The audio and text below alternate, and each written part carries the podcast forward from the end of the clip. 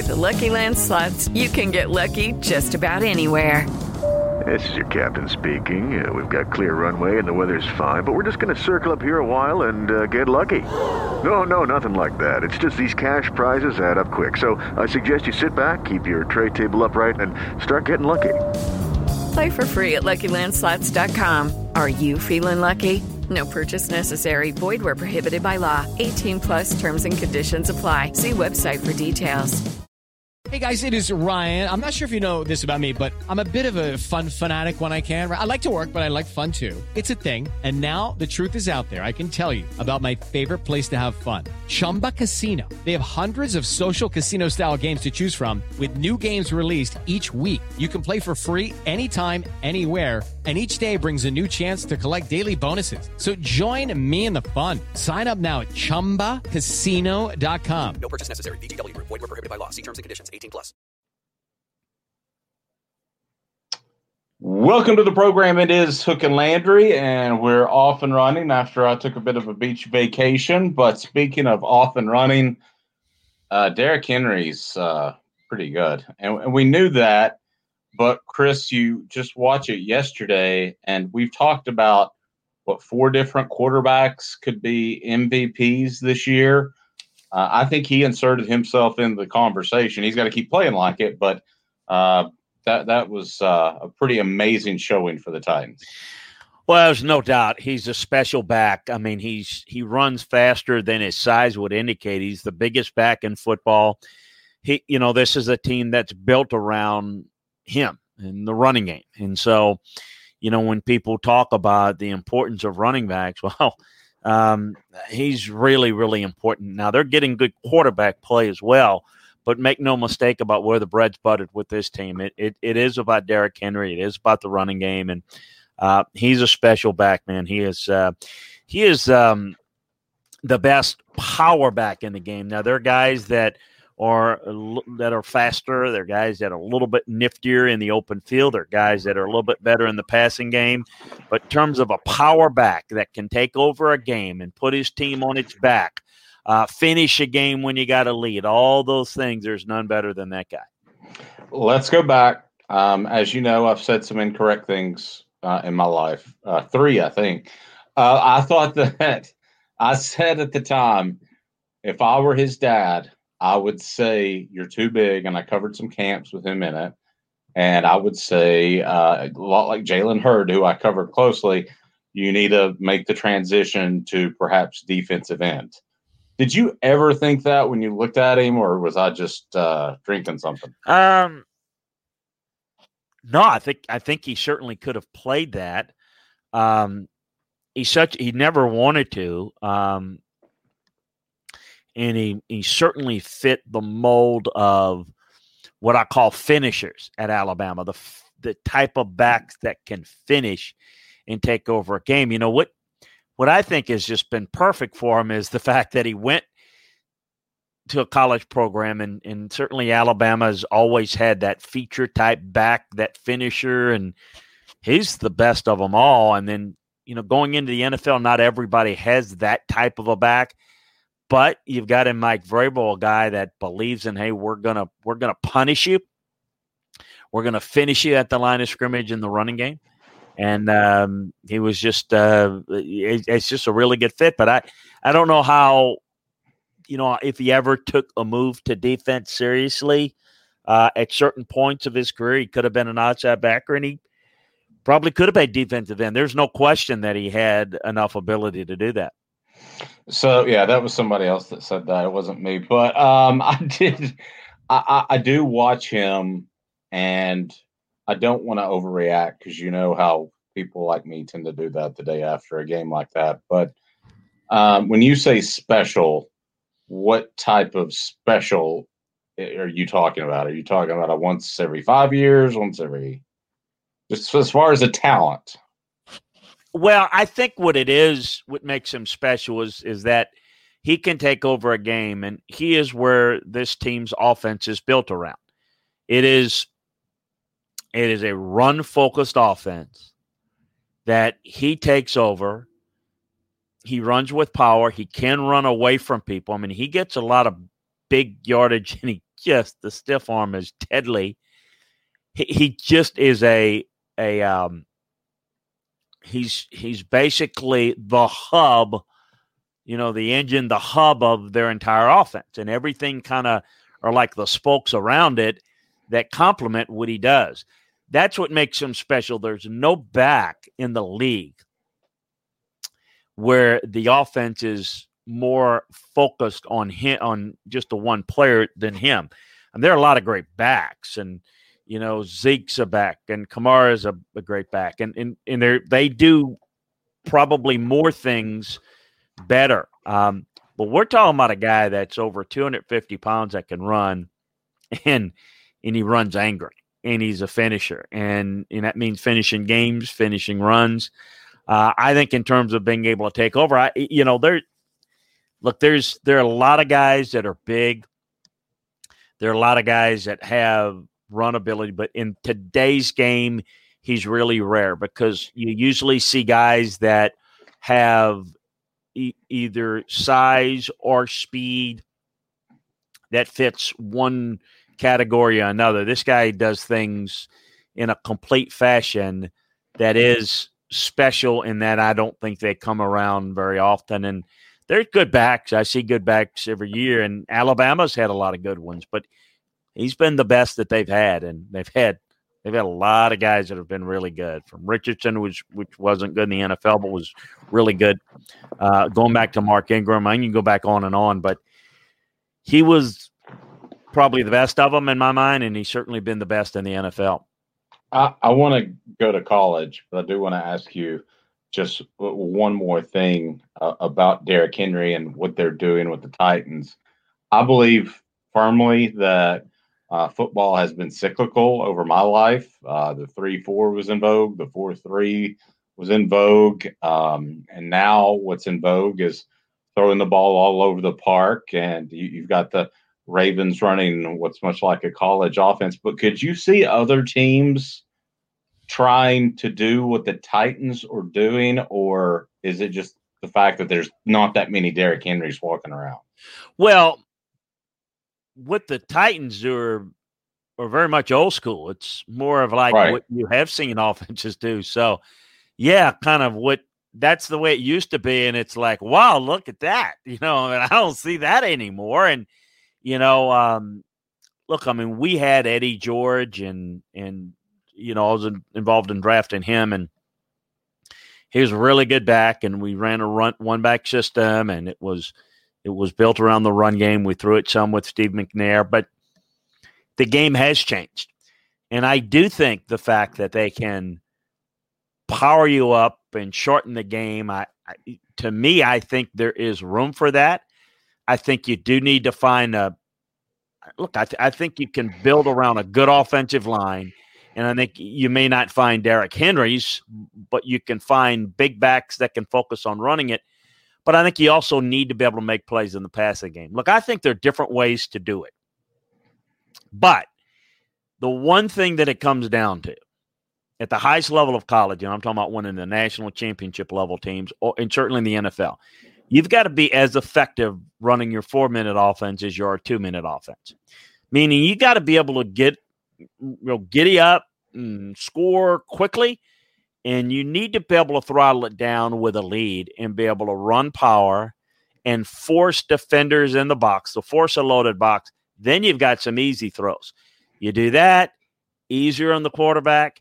And I think the ability to do both relatively equally well is the key to being a complete offense. If you are deficient by a large margin at one of the two, you're not going to be good enough, meaning – if you're Baltimore and you can't throw it well enough, then, you know, you can have a 14-2 record, but then when you get into the playoffs, you can't beat the Chiefs because if you get behind, you can't come back. You have to have the game to go a certain way for you to win. If you're a team that's a 2-minute offense, but you can't run it and you can't shorten the game, then you are vulnerable.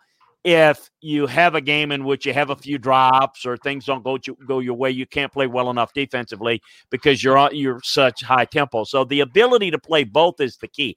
And I think you can run an offense that if you have a great back and you run good power, but you still need to have a quarterback to be able to take advantage of loaded fronts so that you can throw the football. It means you have to have weapons in the passing game. And look, I think the Titans are in that short list of group of teams. I think they're in that group with Kansas City. In fact, I think they may be a little bit more balanced than Baltimore. I think Baltimore has a little bit better defense. I think it's the Titans, the Ravens, the Steelers, and the Chiefs. Those are the teams in the AFC that are most intriguing. And I do think Buffalo might deserve to be in that category too.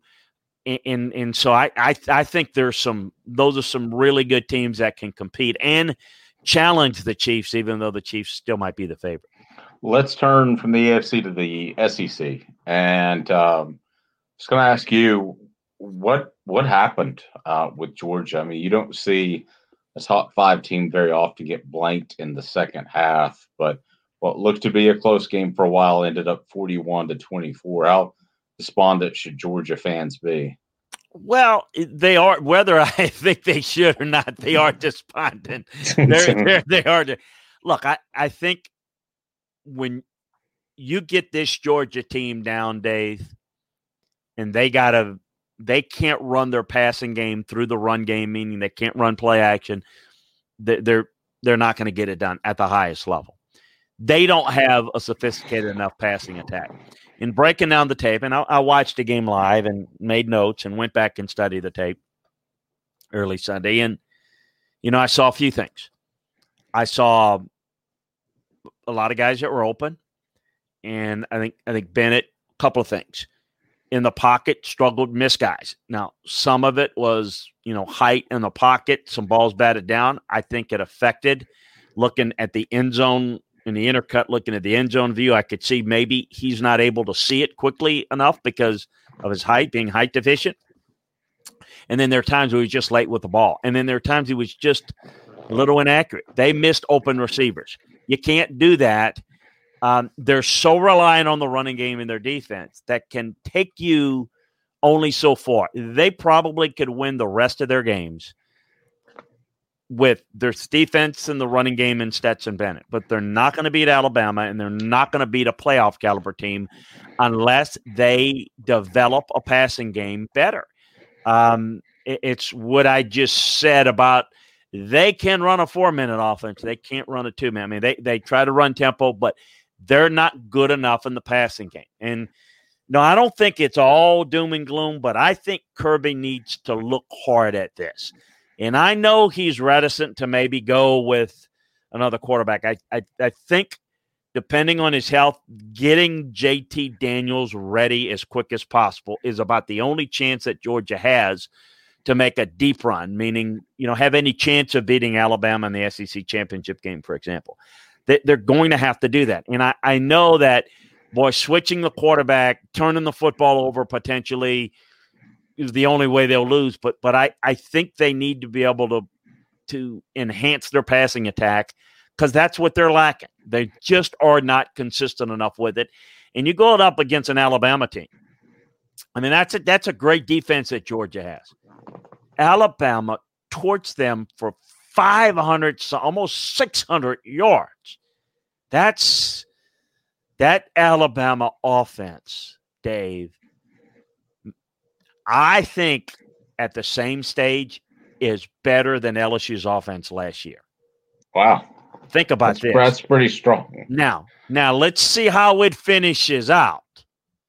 I'm just telling you, this is a better offensive line, a better power run game. Matt Jones has been outstanding. I mean, he's been Joe Burrow-esque. And my God, there was receivers. Holy mackerel. I mean, it's just, you know, they're hitting them in stride. They can throw it deep. They can throw it short. They can attack zone. They can attack man. They can run power. They can run outside. They don't have a weakness on offense at all. And we saw them shut out Georgia in the second half. Well, again, like I think maybe people may have overreacted to how bad Alabama's defense looked against Ole Miss.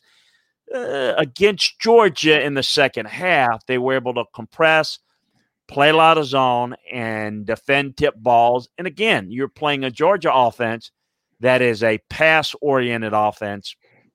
Excuse me, that it had to be a pass-first offense, and they're not a pass-oriented offense, and it allowed them to have success. So we'll see how much these Alabama defense will develop, but this offense is scary good.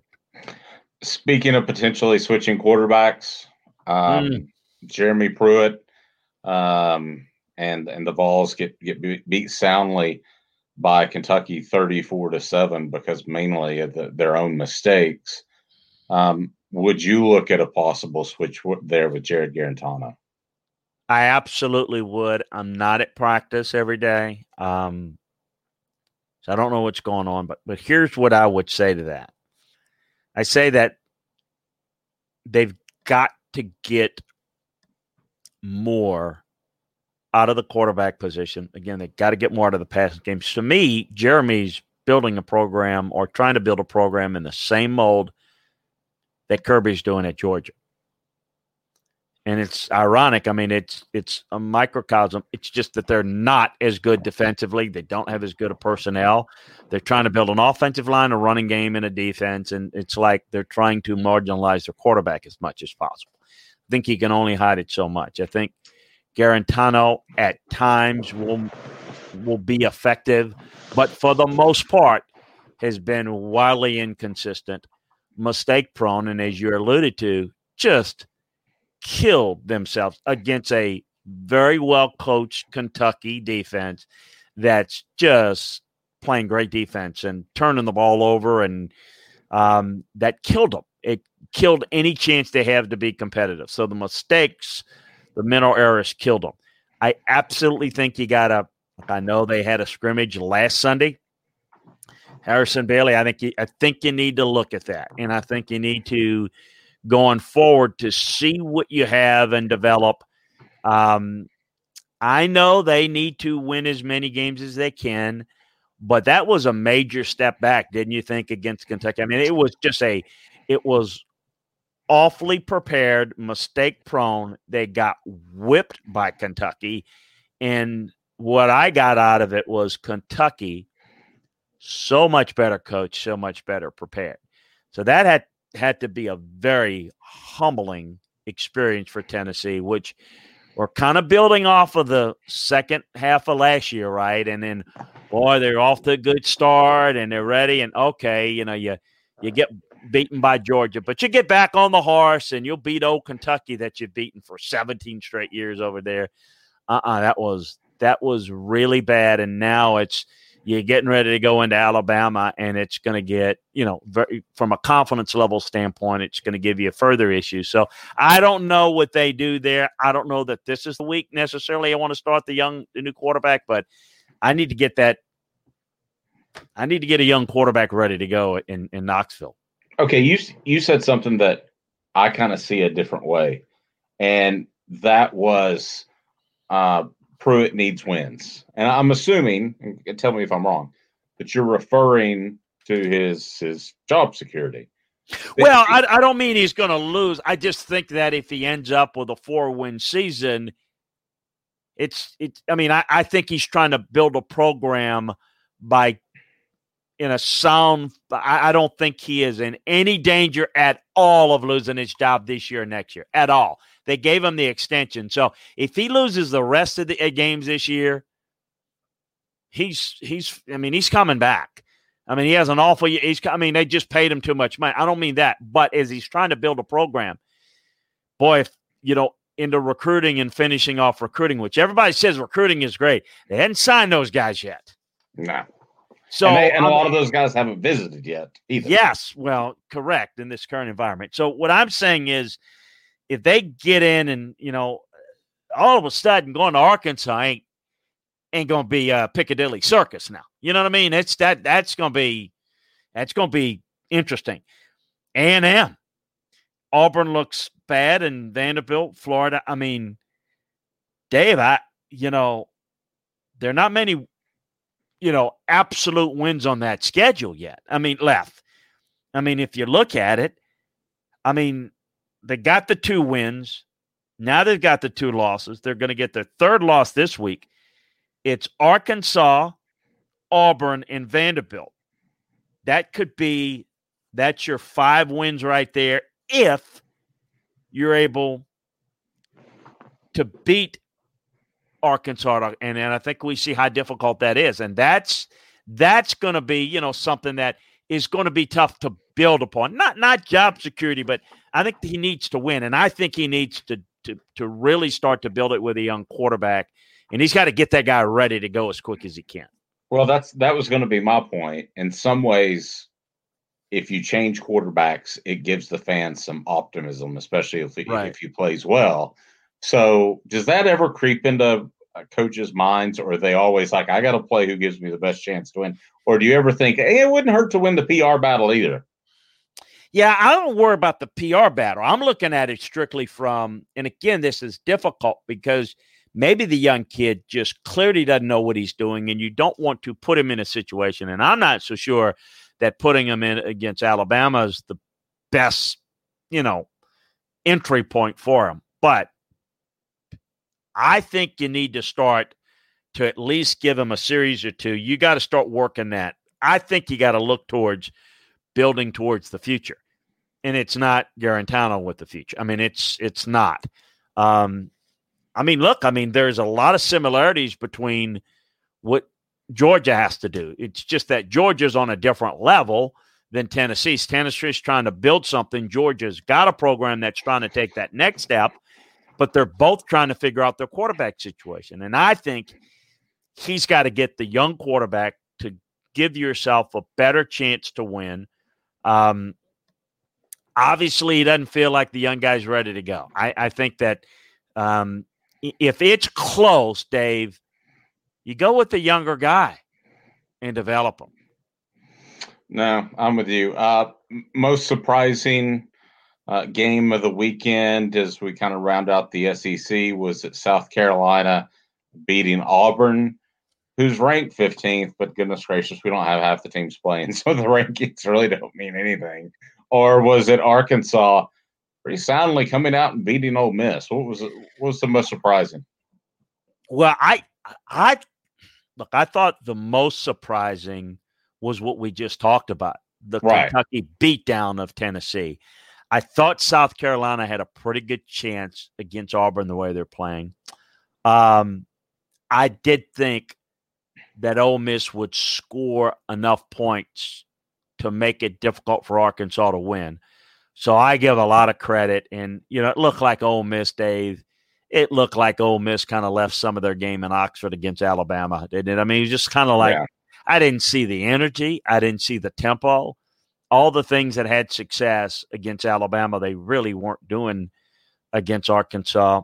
I can tell you this now. That's the story of the league thus far. I mean, the coach of the year, the guy that's surprise of the league, no doubt it's Arkansas. Because, listen, you all what your record says they were, but that call, Auburn kind of got away with that one against Arkansas. Arkansas should be 3-1, which in and of itself is just incredible. Because I did not see that. And the way they're playing and how they're playing, Barry Odom is the leading candidate this early for Broyles Coach of the Year Award, Assistant Coach of the Year Award. He's been outstanding. And I think Kendall Braz has done a good job with the offense. This has been the most pleasant surprise in the SEC this year is Arkansas. Not just, I mean, they're more than just competitive, Dave. They're a problem when you play them. And I don't think, you know, we just talked about it with Tennessee. Just talked about it with anybody that they play. And they got a little break. They go to A&M, Tennessee, Florida, LSU, Missouri. I mean, it's just they're not going to be fun for anybody to play against. No, I don't think they are. What do we need to know about the Big Ten that gets rolling this week? I know Ohio State's a national championship contender, but what else do we need to know? Who are some key names? I think we need to keep an eye. I think Ohio State will prove to be one of the 4 best. Now, you know, I think if they're 6-0, you know, people are going to hem and haw about that, Dave.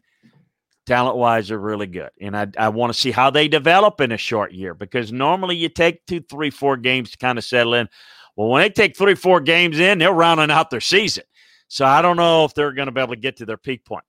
But then the other thing is, are you going to have a second contender? Can somebody else be good enough to be a factor? I don't think that they'll have enough games other than Ohio State for a Big Ten team to be a factor. But I'm looking at Georgia. I think Florida's kind of played their way out of it with their loss to A&M. I don't think A&M, even if they ran the table, would be a factor. So where's that fourth team coming from nationally? Because I do think, as I thought the beginning of the year, I thought Clemson, Ohio State, and Alabama were 3 of the 4. I thought Georgia, and I still think Georgia has a chance to be that fourth team. But, you know, it could be another beating against Alabama, so that they have 2 losses against Bama. And then who's the fourth team, though? I mean, we got to let that play out. But for the Big Ten, I want to see who's second best. I want to see if Penn State, I want to see if Wisconsin, what type of team they can have. But I do think it's all about Ohio State, because I think that is a team that's capable of winning the national championship. And I don't think, even though there'll be arguments against it, I think the way they will look, the quote-unquote eyeball test, when it's all said and done, I think people will say, yeah, that's one of the 4 best, regardless of the record. People will complain in the SEC and probably want 4 SEC teams or 3 in Clemson, but I think that's what we need to look. The other thing to look for is an Indiana's can surprise some people. I think this Michigan-Minnesota game to start the season could be a lot of fun. So I'm excited to have the league get back into play. But it's all about Ohio State and who can finish second best. Okay, let's pretend it's Ohio State, Alabama, Clemson, top 3 teams.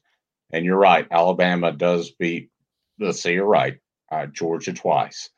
So it's going to be awfully hard to let them in with 2 losses, especially one that was pretty sound early in the season. If I made you bet as of October the 19th, who would be the fourth team? I don't have a fourth. I honestly don't. There's not a team that even looks remotely close like a playoff caliber team. So what it will come down to in that scenario is kind of like last year, when it didn't even have a team that looked like a really viable fourth, but we got to pick somebody, right? And it was Oklahoma. So the candidates would be Oklahoma State, finish off the job in the Big 12 and go unbeaten. That would be a candidate. Is there a if A&M finishes the schedule, they won't have to play Bama again. They would be a one-loss team. Would they be in the mix? Your one loss is to Alabama early in the year. You got beat decisively. I don't see A&M as a playoff caliber team. I think they're good. They're improved. So they're not. I don't think there's a second team in the Big Ten that's worthy of it. I don't think there's a Big 12 team worthy of it. And I don't know that Georgia's going to prove to be worthy of it. I think if Georgia plays Alabama close, Dave, in an SEC championship game, that might give them the nod. In essence, I think we're going to have 3, and I think we're going to have somebody that we're not really excited about. All right, let's say Notre Dame, which looks a little bit like Georgia. Let's say Notre Dame runs the table but plays Clemson competitively and loses. Would they be? You throw them in the mix. In essence, we're going to have to hold our nose on the fourth team and let somebody in, because there's not going to be 4 that looks like it in my mind. That's the way I see it today. Now, it may change down the road if they look it, they look it. But right now, I don't see a fourth. And I can't sit there and tell you, yeah, I really like the way Ohio State's playing. They hadn't played. I just know what their potential is. So I might, after 4 weeks, say, you know what, Ohio State doesn't look. But that's what I'm anticipating. Okay, one last question, if I may, and we'll join you each and every week. What's a Piccadilly Circus? Yeah, I don't know. That's an old saying. I don't know. I heard that one somewhere on time. I heard that described there sometime. It's a good point. It is supposed to be something fun. I don't know. I've never heard that before. Piccadilly Circus. Yeah, I picked up. Piccadilly Circus. I picked up a few over 30 plus years on the scouting road. That's one of them I can say on podcast. I guess you can say a lot on podcast, but I don't like to do dirty talk on podcasts like some folks. There's some things. You're an old radio guy, so I respect that. Hey, I still talk as if the FCC is going to make a phone call. Right. If you have to go blue, then okay, I understand it because some people aren't that funny. But there are some that get away with it, like Howard Stern, and he makes $30 million a year. I would probably say some bad words. Yeah, I would probably say some bad words for $30 million a year. Yeah, I probably would too. I'd probably it wouldn't be Piccadilly Circus. Yeah, it wouldn't be Piccadilly. Well, that's why he makes $30 million a year, and I'm just a dumb old football scout. So. All right, we'll talk to you next week. Hook and Landry. Check out LandryFootball.com if you want to learn more about football. It is fantastic, and those breakdowns that Chris is doing, he's dead serious about. He's watching the game live. He's posting updates then, and he's breaking it down with the coach's view. For those of you who don't know, the 11 on 11, and I'm sorry, you just can't see as much on TV, so it's easy to blame that safety or that corner, but it's kind of a breakdown that you just can't get anywhere else. For Chris Landry, I'm Dave Hooker. We'll talk to you next week.